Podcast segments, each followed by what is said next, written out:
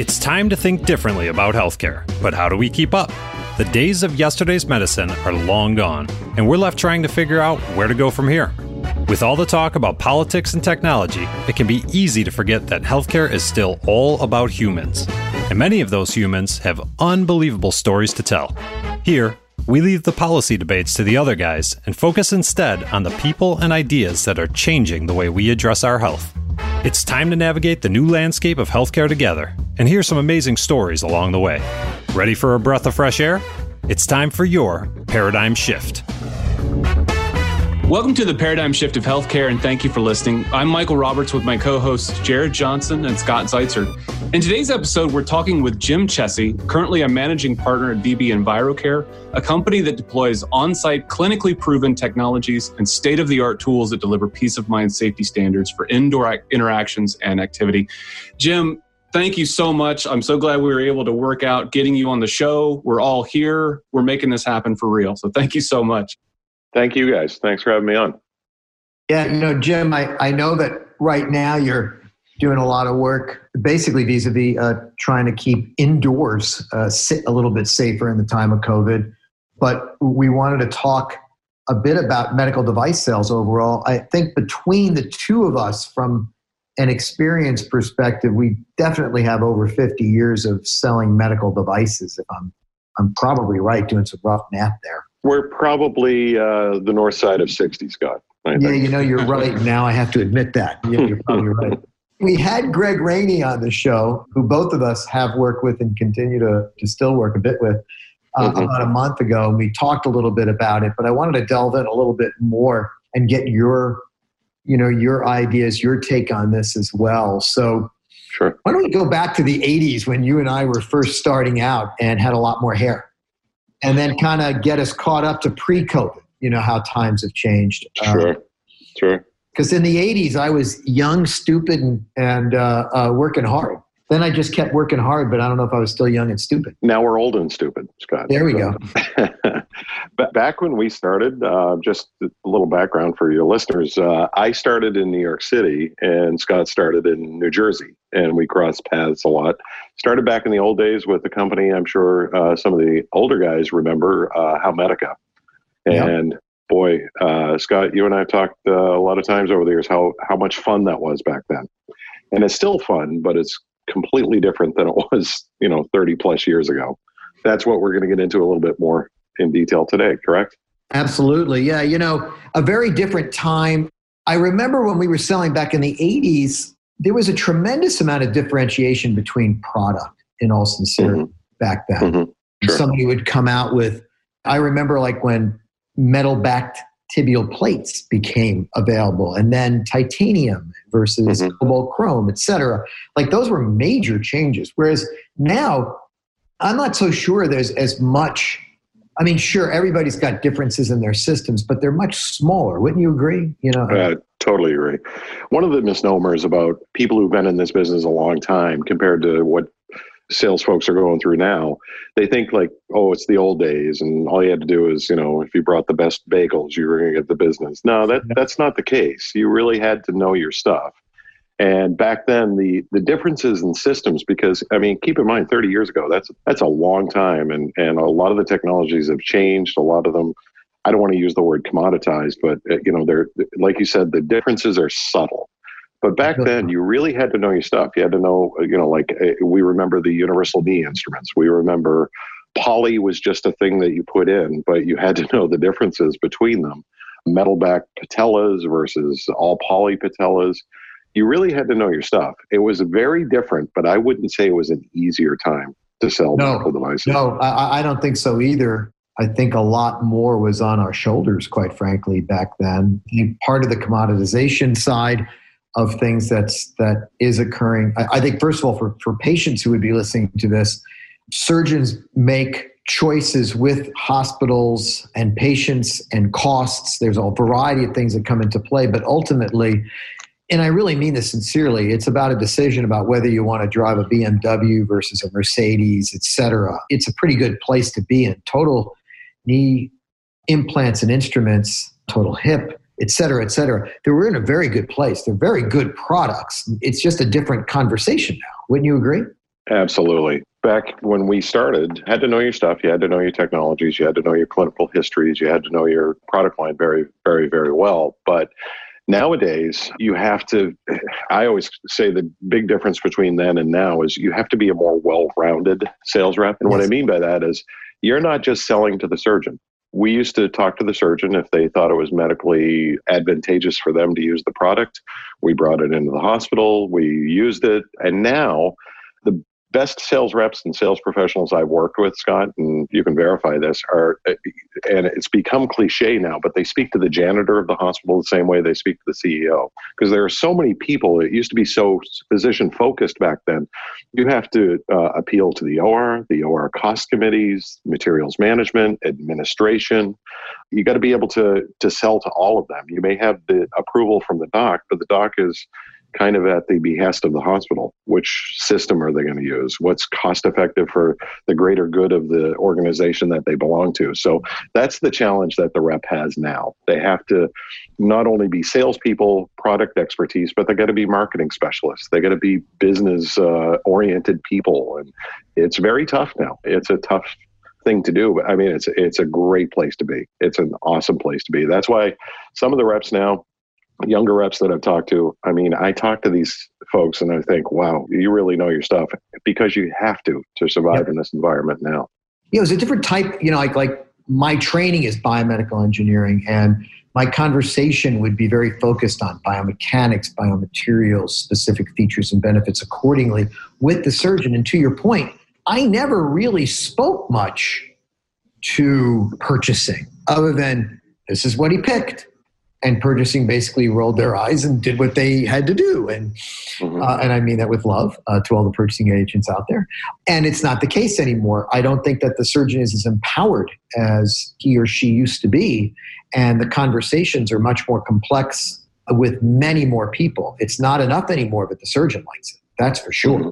and along those lines because to use the word commoditization you're right it isn't like it's not just a brick there are differences between the systems. They're just not as big. And because of that, the economics of it, as well as the fact that there aren't major changes, you know, the surgeon can't really go into the purchasing person and go, you've got to use this because it is definitely better than this for the following reasons. It's much more nuanced, right? Well, you mentioned that you came from a biomedical background. I, I came from a different way. I came from a, a nursing background. I worked in the right. operating room. So my goal i mean you know you could kind of like soar with your strengths and manage your weaknesses. We've talked about that before. My strength was servicing a, a, surgical procedure. You can really bring value to a surgical team by helping them get through a case. Like with your background, you you differentiated yourself because you knew the biomedical technology behind all of these various products. I knew how to take people through the service uh, side of things and help them get through a case. And you know, eh, some of the greatest times I had in this business was uh, you know late night cases in New York City you know yeah. there was a train wreck case and i was able to help that team get through it. And that's how i brought value to that team. Now you have to do everything that we just said. You have to have the biomedical engineering background sort of. You have to have the service orientation. You have to have the business side of things. You have to be able to bring value that really wasn't expected back then but is is today. Yeah, you know, let's let's talk about that. You know, I, I, remember doing a lot of, you know, I was in a lot of ORs, over the years, helping in any way that I could. Some of it was just as simple as just telling one of the the scrub techs like what the next instrument was because that particular scrub tech wasn't really an ortho scrub tech and I just kind of helped the process along. Again, uh, to all the patients, the, the surgeon knows very well what to do, how to do it, etc. And so do the support staff right next to the patient. But there's a lot of people that's in, that are involved in this process, even down to the point of just walking down the corridor to go pick out the appropriate component that the surgeon chose. So there's just a lot of steps to this, and any way that a sales rep in an OR could help just get the flow going, just because it's it's very specific to that particular uh, device manufacturer, would always be helpful. I think the general public, when they hear that, Scott, they're kind of shocked. They, you know, why is the the rep yeah. But if they really understood what they do, we don't tell the surgeon how to do the procedure. We may ask a particular question on a device or or whatever, but it's ultimately the surgeon's decision. They're very well versed in how to do that procedure. What we're oh, yeah. there for is for inventory management people don't realize that when you bring a loaner in for a, um, a let's say a big uh, revision case, big nasty case, you may have several thousand pieces of equipment there. There is no way you can ask a nurse or a scrub tech or somebody to keep that all straight. You're basically enhancing the procedure or helping the success of that procedure by providing inventory management, a little bit of guidance, keeping the OR staff and everybody one step ahead of the surgeon. So it, there's tremendous value that having the rep in the OR brings. And that's perfectly explained for everybody kind of kind of listening in. So, and I remember being very involved with that 80s and then you know towards the end of the 90s I got much more into marketing and I started doing a lot of web and application development. So I wasn't even selling anymore. You stayed in the game, so to speak. And you know, what's it like now, Jim? You know, are, are you uh, seeing that the the reps are still doing very similar stuff in the ORs? Uh, I'm talking pre-COVID. We'll even have a separate post-COVID. Sure, sure. Maybe give me both answers on that question. Like, like, is it a similar thing that's happening? Is are they there at 11:30 and you know at night helping out the the staff with with all that inventory because you know some crazy case came in in the middle of the night? Well, Scott, from a service standpoint, one of the best things that I've seen evolve in the years that we've been in this business is the level of service that they provide before when we get called for a case and I, I, hate to keep referring back to the old days but that's when we started. Back in those uh, days old, yes. we, we would get a call from the or or the surgeon. They need a particular product. Well, i would drive to you know new jersey pick it up drive it into the city go cover the case you know do everything. I did everything. Now they have teams that do that for them so they can provide that service but the sales rep may have two or three people underneath them helping them service these cases, which brings tremendous value to the OR. These systems are getting more and more complex. They're adding new and new products like, you know, what I heard your podcast with Greg. He talked about robotics. Yep. I mean, wow, that's a whole different level of service. You've got to have a specialized person to do that. The biggest change that I've seen is, is the level of quality of service that these companies provide all companies they have to do that in order to compete and it's also very good for the ultimately the patient and patient care so that's the biggest shift that i've seen over the years yeah I, you know it's it's funny I, I, remember meeting with some of the younger uh, salespeople and they weren't the old school guys like us. They were they they definitely had a lot better training uh, from the perspective of I don't mean specifically on the product itself, but the mm-hmm. overall the ability to understand the economics, not just the features of the particular product. Their in depth understanding of that as well uh, definitely is there. So now COVID hits, and everybody's worried about you know just limiting the amount of human beings in the hospital, let alone the operating room. What's involved now? Is there even more pressure on, on the rep? Are they even allowed in? What, what, what's going on with that? Well, I think a lot of the reps that are now starting to get back to, you know, servicing cases and covering cases, and, you know, some places are opening up more rapidly than others. And limiting the exposure in the OR, I totally get that in the world of COVID. It's been tough, but go back to, you know, when we started early on, I mean, obviously you want those cases, you want those done, and you're offering service, call me anytime. How many how many times did we all fall into that trap? Call me anytime. Oh, yeah. I'll be there for all those oh, yeah. cases.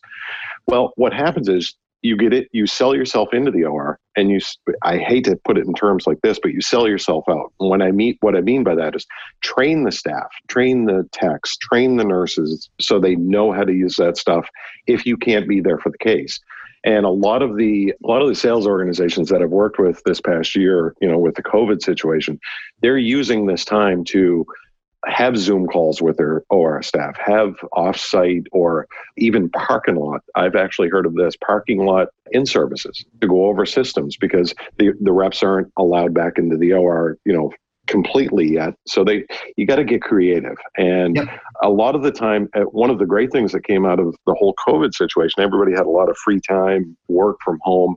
A lot of the distributors, companies, and and people that I've worked with across this industry, they've used this time wisely. They'll have you know daily training sessions. They'll have you know product updates, that kind of thing.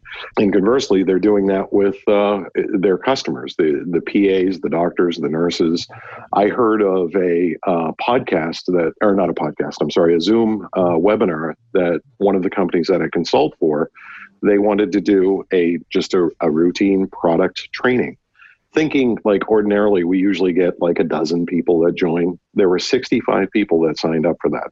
Wow. And so, you know, people who use that time wisely, you know, they're they're going to get a jump on their competitors. And and I see a lot of lot of creative things that people are doing, and those webinars are definitely one of them. That's just awesome. That's just awesome. I think from a, a really big picture, it seems like I always say this COVID brings out the best and the worst, so to speak, and shows the cracks.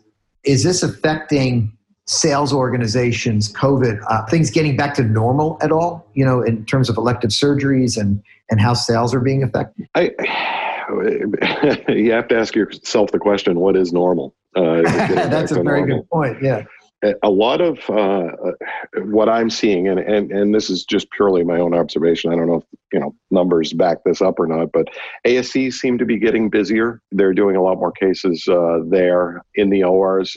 It's loosening up a little bit in some parts of the country. There are still hotspots across the country, and you know they're not even into the phase two of the COVID reopening plans right, in right. the states. So, some places, you know, I hear you know parts of Texas. I spoke to somebody yesterday.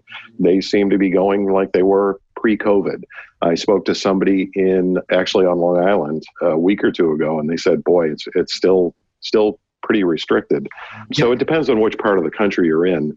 I do think that the one thing that COVID is doing now is uh, a repless model in the OR is being discussed again. You know, like any issue, Scott, you know, that's so polarizing like that the truth lies somewhere in the middle. I think people are using this to, uh, you know, it, it's going to be. Some people are going to think, "Wow, this is great. We're able to do this without the rep," and then there are other people who are thinking, "Geez, you know, I didn't realize how much value our reps brought us." So that's going to bring up uh, a lot of discussion in, on that. That's a pretty hot topic in uh, in our business right now. Yeah, it really is. So, Jim, to dig into those changes a bit more, what about distributors? Where do they fit in?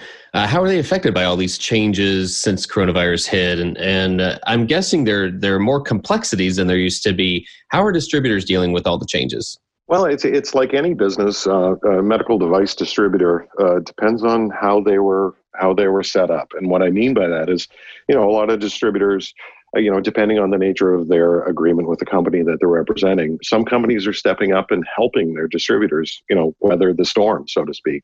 And then other distributors who really didn't plan for this, a lot of them, uh, sadly, are going away. A lot of the larger companies are helping offset some of the costs. A lot of the distributors applied for the PPP loans. You know, they're they're getting creative. But there are also people out there where you know in another part of my life, I'm actually a consultant for various companies. They'll bring on other product lines to help offset the costs, things that can be sold during COVID. They might not be able to do the number of spine cases or number of joint cases, but they're able to introduce a, another product that is used during COVID that might not be so service oriented where you have to be there face to face. It's something that, you know, they can talk to their friends or do these webinars. Like I told you, they had 65 people on it. They get creative. So to answer your question, it, it, depends on the distributor itself. Some distributors, sadly, guys, are, are not going to survive this. I've already seen some of them close down, but other ones who, you know, buckle down, work with their organizations, work with their salespeople, work with their support staff, they'll weather the storm. They'll they'll be fine. Yeah, you know, it's it's interesting that you bring that up. Again, it goes back to that you know that that axiom along the lines of uh, COVID brings out the best and the worst. Those those those cracks. You know that it might not have been a big deal as long as we just stay ahead of the game, so to speak, in terms of just sales, mm-hmm. cash flow, et cetera, become very, very important for everybody, including the distributor. Sure. It really shows great leadership. You know, I know that sounds cliche, but the, the good leaders can talk with their people and kind of guide them through this and talk them through this.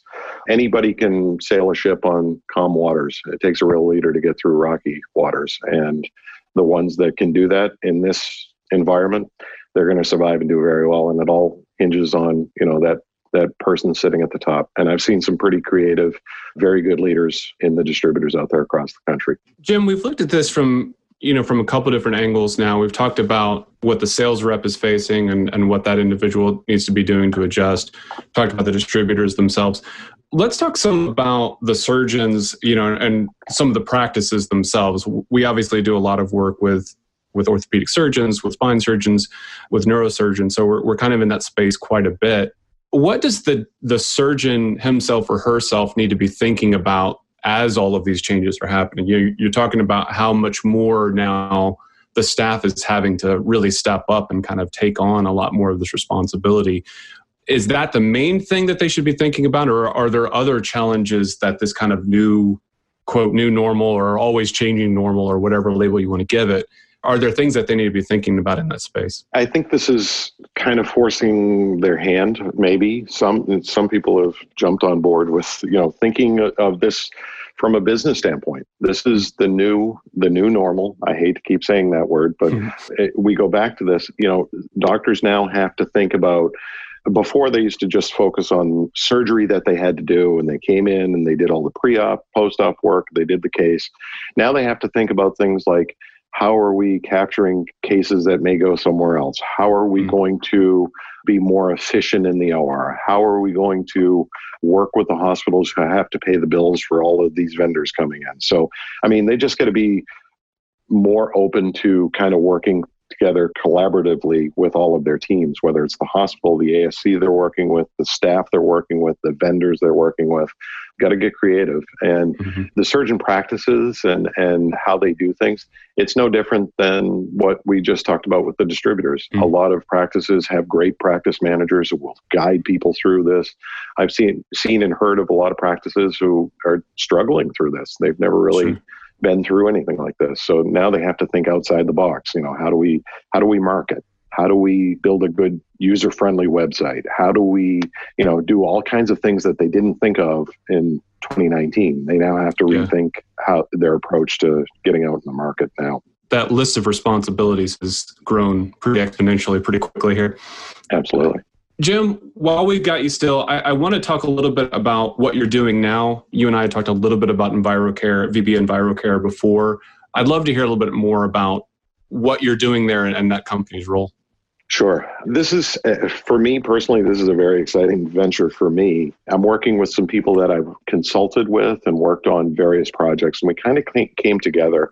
A lot of people in my position, distributors, med device people out there, when COVID first hit, there were PPE companies that came out of the woodwork. They wanted mm-hmm. everybody to sell masks and gloves and gowns and bunny suits and all that.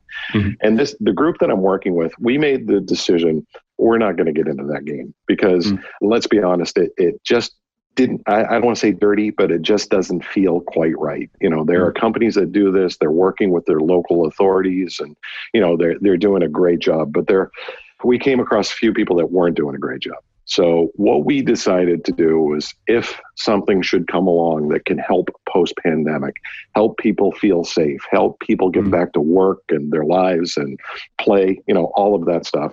Yeah. So, what we did was we actually teamed up with a, a, group out of Oklahoma, a very exciting group down there. They've been doing this for years. Basically, we have two product offerings. We have a misting service, I'll tell you about that in a second, but we have an air disinfection system. The great thing about this is it, there aren't a lot of these out there, and we have we're working with the best company that produces these. Everybody's talking about HEPA filters and air filtration and air purification, and mm-hmm. if you're on Instagram or Facebook, uh, at least on my newsfeed, like every other thing is a, a HEPA filter or an air purification system. Sure. This this system has been around for a long time. There's a good long clinical history, which is very important, right, Scott? How long has it been around? What's the what's the efficacy of this? And so with this company, basically what it is, it is a system that looks like an air purification system, but what it does is it has the filter that the air gets drawn into but after it goes through the normal filtration system to take out dust and dander and pollen and the normal things that an air purification does, the system does. In a regular air purification system, if you have airborne COVID or airborne SARS or H1N1, it will shoot right through those filters and come out the other side just as strong as they went in. What we do is we actually add what's called an electro, uh, electromagnetic plasma field that will eradicate those germs. So coming out the other side is clean, fresh, uh, non contaminated air. Mm. The best way to describe this, to, to boil it down to simple terms, it's a microbiology bug zapper. It will kill the bugs as it goes through a normal HEPA filter, a normal filtration or air purification system. It'll shoot right through. So hmm. this does both. It, it picks up all the all the particulate, but it also eradicates the germs, so you have nice fresh air. The other system that we have is we have a misting service, but it's not just a misting service. We've seen a lot of commercials on TV during COVID. Oh, come back! You know, we we use this, we use that.